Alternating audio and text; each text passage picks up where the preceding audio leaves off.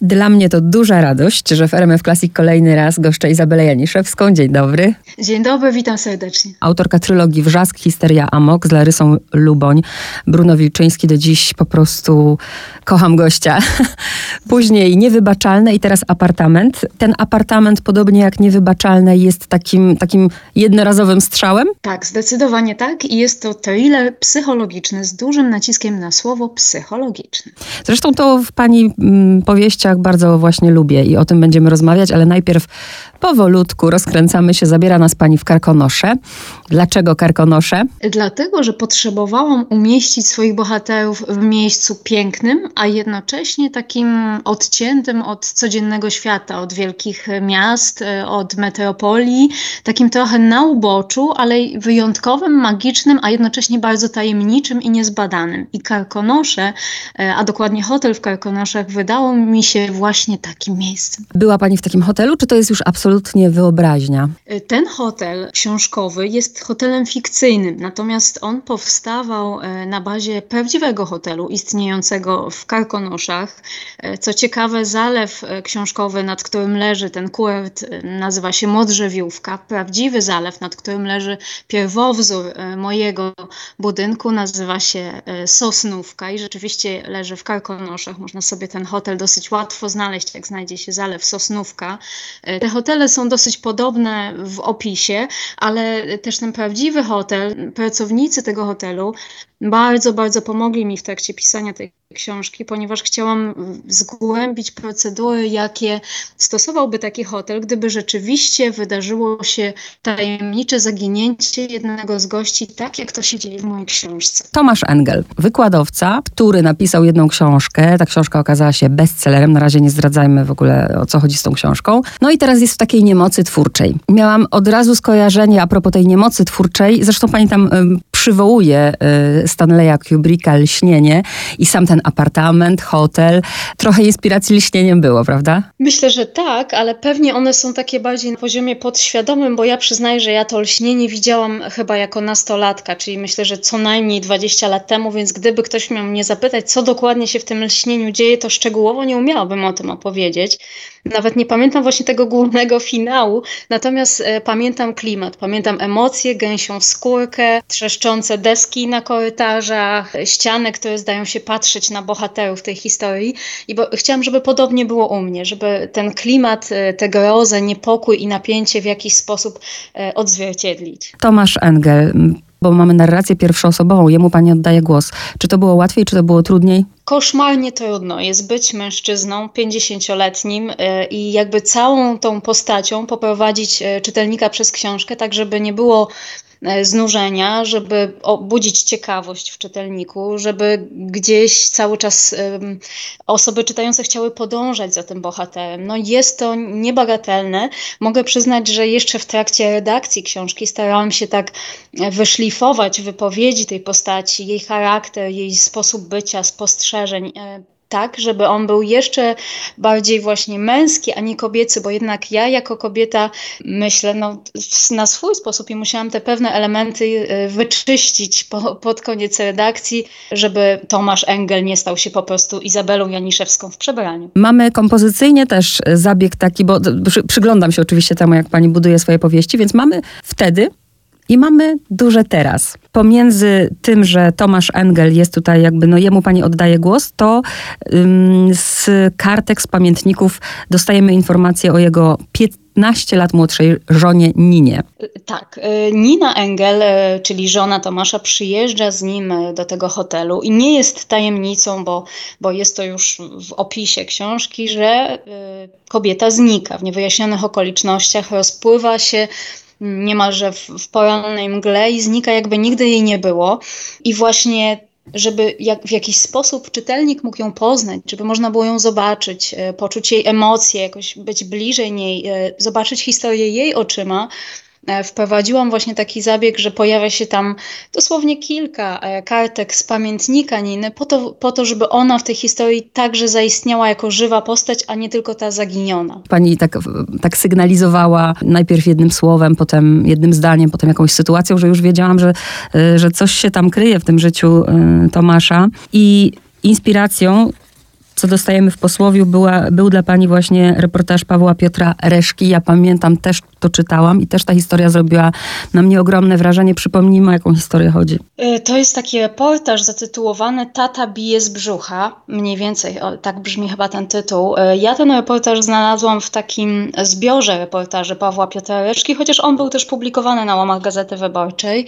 Y, jest to reportaż o pewnej rodzinie zastępczej, która właściwie chyba nigdy nie powinna stać się niczyją rodziną, bo była rodziną okrutną i myślę, że na tym chyba powinnam poprzestać, żeby właśnie tutaj nie zdradzić mhm. zbyt wiele, bo, bo jest to dosyć e, istotna inspiracja do książki. E, powiem też przy okazji, że ja po prostu czytając dosyć dużo reportaży, bo jest to literatura, którą e, obok kryminałów, thrillerów, literatury pięknej lubię bardzo, a może i najbardziej. Często właśnie jakoś odczuwając te silne emocje z reportaży, staram się później gdzieś pokazać e, elementy tych historii w swoich książkach, bo mam poczucie, że one najbardziej poruszają. Te, te dzieci e, są, są ostatnio w Pani książkach, e, no, my, no, myślę, że tutaj ogromny wpływ, bo ostatnio też o tym rozmawiałyśmy, jest to, że jest Pani sama mamą e, dwóch chłopców i, i stąd chyba akurat takie no, wyczulenie akurat na, na to. Z jednej strony tak, a myślę, że z drugiej strony po prostu dzieci są takimi istotami, które są bezbronne wobec y, tego, co często robią z nimi dorośli. I tutaj dosyć duże znaczenie ma moja wrażliwość, moje wyczulenie właśnie na krzywdę osób, które nie potrafią się przed tą krzywdą obronić. I, i może stąd ta potrzeba żeby jakoś przynajmniej literacko na kartach książek e, starać się przemówić w imieniu tych, którzy sami w swoim imieniu przemówić nie mogą. Tak, tam chyba w książce pada takie zdanie, o ile się nie mylę, ja to też zawsze powtarzam, że w tym kraju na, na wiele rzeczy trzeba mieć pozwolenie i na dzieci chyba też się powinno mieć pozwolenie. Tak, zdecydowanie zgadzam się z tym. No to w takim razie, żeby nie spoilerować, wrócę do, y, no bo drodzy słuchacze, jest to książka y, o przenoszeniu traum, ale jest to też książka o tym i to się pani też bardzo udało, udało, że sobie mogę zadać pytanie, kto jest tak naprawdę ofiarą? Tak, e, tak zdecydowanie jest to książka również o tym, mm, ale także o takim aspekcie tego, że, że jakby my jako ludzie często e, staramy się różne rzeczy ukrywać przed innymi, żeby budować jakoś swój wizerunek, ale to, co ukrywamy przed innymi jest niczym wobec tego, co często ukrywamy sami przed sobą. I myślę, że to jest też taki istotny e, aspekt tej książki. I oczywiście to, e, że często e, ofiary stają się późniejszymi katami i jest to takie koło, które się kręci i dopóki ktoś rzeczywiście świadomie nie przepracuje pewnych rzeczy, nie zrobi z tym porządku, to ciężko jest tę przemoc przenoszoną z pokolenia na pokolenie zatrzymać. I to prawda i też motto mm, Dimeliego tutaj, wszelkie zło pochodzi ze strachu. Zawsze, kiedy słyszę w telewizji a, a słychać to co chwilę, prawda? Jakieś odkrycia, jakieś znęcanie się. Teraz nie tak dawno martwa dziewczynka znaleziona. Łatwo oceniamy, ale nigdy nie wiemy, gdzie i z czego to wszystko wyrosło. To prawda. Ja czytałam dosyć dużo takich reportaży na przykład o zbrodniach afrykańskich e, i przyglądałam się motywacjom, przyglądałam się mm, właśnie tym, co powodowało, że ludzie byli zdolni do potwornych rzeczy. E, I oczywiście jest pewna grupa osób, które mają uszkodzony ośrodek empatii w mózgu, e, ich potocznie nazywamy psychopatami i one rzeczywiście, te osoby nie czują tego, jakby, że nie współczują swoim ofiarom, ale jest spora część ludzi, którzy po prostu popełniają zbrodnie w jakichś y, ogromnych emocjach, ludzi w krzywdzie, ludzi w strachu. Y, nie mówię, że to ich usprawiedliwia, natomiast ewidentnie widać to w tych motywacjach, że gdyby ludzie byli w pewnego rodzaju harmonii, gdyby mm, mieli wsparcie, gdyby sami się sobą zajęli, to wtedy pewnie wielu zbrodni nie byłoby. No to teraz hotel, bo krążę, żebyśmy tutaj, przyjeżdża Tomasz ze swoją żoną do hotelu, żona ginie, to jest straszne, co się też udało pani oddać i, i, i biegasz i szukasz i rozglądasz się i szukasz pomocy, a tak naprawdę wydaje się, że ci, ci mm, no, obsługa hotelu, to się może wydawać, że są bez, bezduszni, ale właśnie takie są procedury. Teraz może pani trochę zdradzić. Bardzo chciałam stworzyć taką historię, właśnie taką w której nie wiemy już komu wierzyć. E, chciałam, żeby czytelnik wahał się i raz wierzył głównemu bohaterowi Tomaszowi, za chwilę e, wątpił w jego prawdomówność, e, w innym momencie, żeby tymi osobami, które są jakoś wiarygodne, żeby byli właśnie pracownicy hotelu i żeby ta niepewność i ta taka właśnie niewygoda, która pojawia się w tej niepewności, prowadziła do przerzucania kolejnych kartek i do tej chęci odkrycia, ale gdzie właściwie leży prawda, czyli próbowałam stworzyć trochę taki stan u czytelnika, jakiego mógł doświadczać Tomasz. E, I rzeczywiście słyszałam od kilku osób, że jak czytały, to się same tak denerwowały i nie mogły spać jak ten Tomasz. W związku z czym no, jest to historia o tym, o poszukiwaniu prawdy i o tym, czy rzeczywiście możemy zawsze ufać swoim wspomnieniom, swojej pamięci, temu, jak my widzimy rzeczywistość, bo może nakładamy na to, na ten świat, który jest przed nami, jakieś filtry i on nie jest takim, jakim nam się wydaje. Ja też zawsze zwracam uwagę na takie drobiazgi. Pamiętam, jak uśmiechnęłam się, to chyba jest w pamiętniku Niny, kiedy opisuje swojego męża i takie, takie, no, takie drobnostki. Mężczyzna, który kilka razy musi sprawdzić, czy drzwi są zamknięte, czy sposób, w jaki zjada ciastko. I ja dokładnie w taki sam sposób zjadam delicję i dokładnie sprawdzam kilka razy, czy drzwi są zamknięte. I tak się uśmiechnęłam, jak to przeczytałam i zastanawiałam się, czy autorka wzięła to ze swoich obsesji. E, nie są to moje obsesje. Niemniej, e, kiedy pisałam tę taką krótką charakterystykę, to pomyślałam sobie właśnie, że są takie rzeczy, takie, nie, nie chcę, żeby to źle zabrzmiało, takie, które można by nazwać e, małymi dziwactwami, choć myślę, że bardziej nawet nawykami, które mamy i które są częścią naszego życia, tak jak to, że nie wiem, mamy swój ulubiony palnik na kuchence, albo zawsze y, zaczynamy, nie wiem, z talerza jeść z jednej strony. No każdy z nas ma jakieś takie swoje małe nawyki, że w kawiarni siadamy w określony sposób, bo mam, lubimy na przykład widzieć wejście, albo wręcz przeciwnie, lubimy być tyłem do wejścia. Jest cała masa takich drobiazgów, które tak naprawdę budują człowieka i myślę, że każdy z nas jest z nich w jakiś sposób utkany. Na pewno autorce, czyli pani, zależy na tym, no, żeby, żeby czytelnik za szybko się nie domyślił i tutaj się zastanawiam, czy pani to wkalkulowała, czy tak miało być, bo ja bardzo szybko, bardzo szybko wyłapałam o co chodzi, nawet za szybko i byłam trochę rozczarowana o co chodzi z Wiktorem. Ja przyznaję, e, że e, postaram się odpowiedzieć enigmatycznie, tak, tak. żeby to nie, tak, tak. nie zdradziło zbyt wiele. Nie wkalkulowywałam tego, bo miałam poczucie, że, że zbudowałam tyle scen, takich filarów, które, nad którymi naprawdę serogo się napracowałam, żeby jednak bardziej uwiarygodnić pewne aspekty tej historii i, i bardziej zwieść czytelnika. Natomiast myślę, że e, popkultura, w jakiej się obracamy, ilość seriali, filmów, filmów i książek e, powoduje, że pewne rzeczy, mimo tego, że mm, fakty zdawałoby się im przeczyć, e, sprawiają, że po prostu czytelnik dosyć szybko może jednak na pewien trop wpaść. I, i rzeczywiście tak się tutaj przy kilku mm, osobach zdarzyło, więc biorę to sobie jako doświadczenie i przy następnej książce jeszcze bardziej e, zakasam rękawy. Natomiast też myślę, że mimo tego e, są jeszcze inne karty, które i tak do końca nie pozostają odkryte e, i mogą dać tę dużą czytelniczą satysfakcję. Mm. Ale też mówię, mi to na przykład nie przeszkadza, bo ja później, kiedy później sobie po prostu patrzę, w jaki sposób to się rozwija i zupełnie pod innym kątem. Także dla mnie to nie jest zarzut w żaden sposób, tylko jakby sygnalizuje, ale to też może wynikać z tego, że, że dużo czytam tego typu książek książek. Jak mhm. zawsze jest dużo muzyki w Pani książkach, co lubię. Czego słuchamy tym razem? Och, czego słuchamy? Na pewno ja pamiętam najbardziej e, taką romantyczną sytuację, kiedy właśnie małżeństwo państwa Engelów przyjeżdża do hotelu e, i, i Tomasz uruchamia e, składankę taką ich wspólną, jeszcze związaną z ich ślubem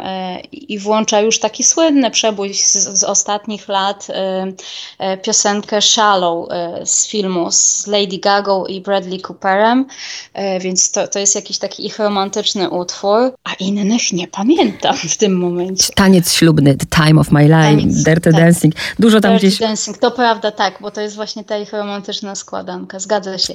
Ale jeszcze pomyślałam sobie, że powiem jedną rzecz o tej psychologii, ponieważ mhm. ja bardzo starałam się, żeby ta warstwa psychologiczna była najbardziej zweryfikowana i naprawdę rozmawiałam, myślę, że już nawet nie dziesiątki, a setki godzin e, z kilkoma specjalistami, z psychiatrami, z psychologami i obawiałam się, że czytelnicy będą zarzucać, że to jest nieprawdopodobne, żeby coś takiego się wydarzyło. I dotychczas e, nie zdarzyła się ani jedna osoba, która by w ogóle te kwestie merytoryczne jakoś brała pod uwagę, dyskutowała. I to mnie zaskakuje, że jednak mm, historia niekiedy tak wciąga, że, y, że ten aspekt y, faktów, merytoryki, właśnie tej takiej twardej naukowej podstawy gdzieś zanika, a to jest to, co mi zajęło wiele, wiele, wiele godzin. To jest dla mnie ból przeogromny, naprawdę, jak prowadzę wywiady o thrillerach czy o kryminałach, no to jest straszne, bo za każdym razem musimy się pilnować, a tego nie wolno, a tego nie wolno, a chętnie bym na przykład porozmawiała właśnie o Wiktorze, a chętnie bym porozmawiała o rysach, prawda, o książce.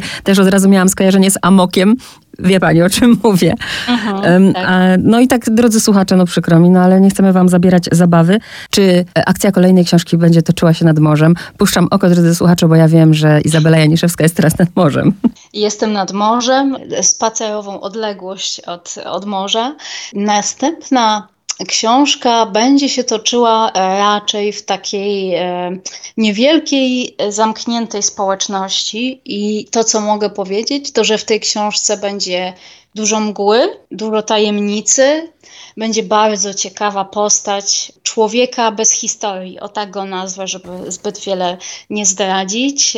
No i jak zwykle będzie bardzo pasjonująca, ciekawa historia, taka reportażowa, ukryta w fabule kryminalnej, mam nadzieję, e, wartkiej i wciągającej. Z jakim odbiorem się Pani spotyka po apartamencie? Jest to dla mnie niesamowite, że, że ta książka naprawdę bardzo się podoba. Dostaję mnóstwo pozytywnych wiadomości. Dużo e, osób mówi, że po prostu nie mogą tej książki odłożyć, bo, bo muszą się dowiedzieć, co się stało i, i kto mówi tutaj prawdę. Pojawiają się takie komentarze, że dla niektórych to książka w stylu słynnego Frantika e, albo e, trochę planu lotu z Jodie Foster. Niektórzy mówili, że im przypomina piękny umysł tak. z Russellem Crowe, więc jakby gdzieś te motywy pojawiają się w skojarzeniach u różnych osób. No bardzo jest to optymistyczne, miłe i cudowne, że książka się tak podoba i przyznam szczerze, że ja nie spodziewałam się takiego pozytywnego odbioru.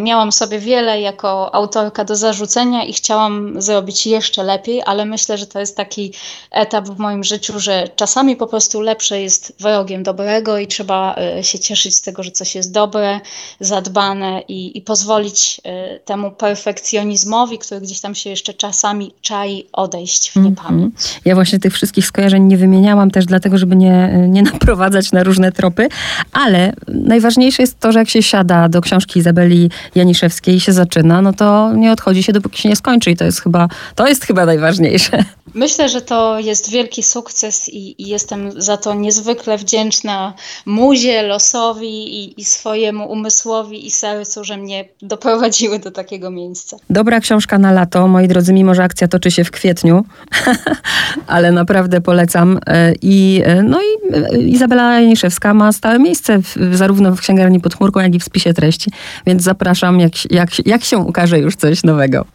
Pięknie dziękuję za rozmowę, było mi bardzo miło, z przyjemnością wrócę.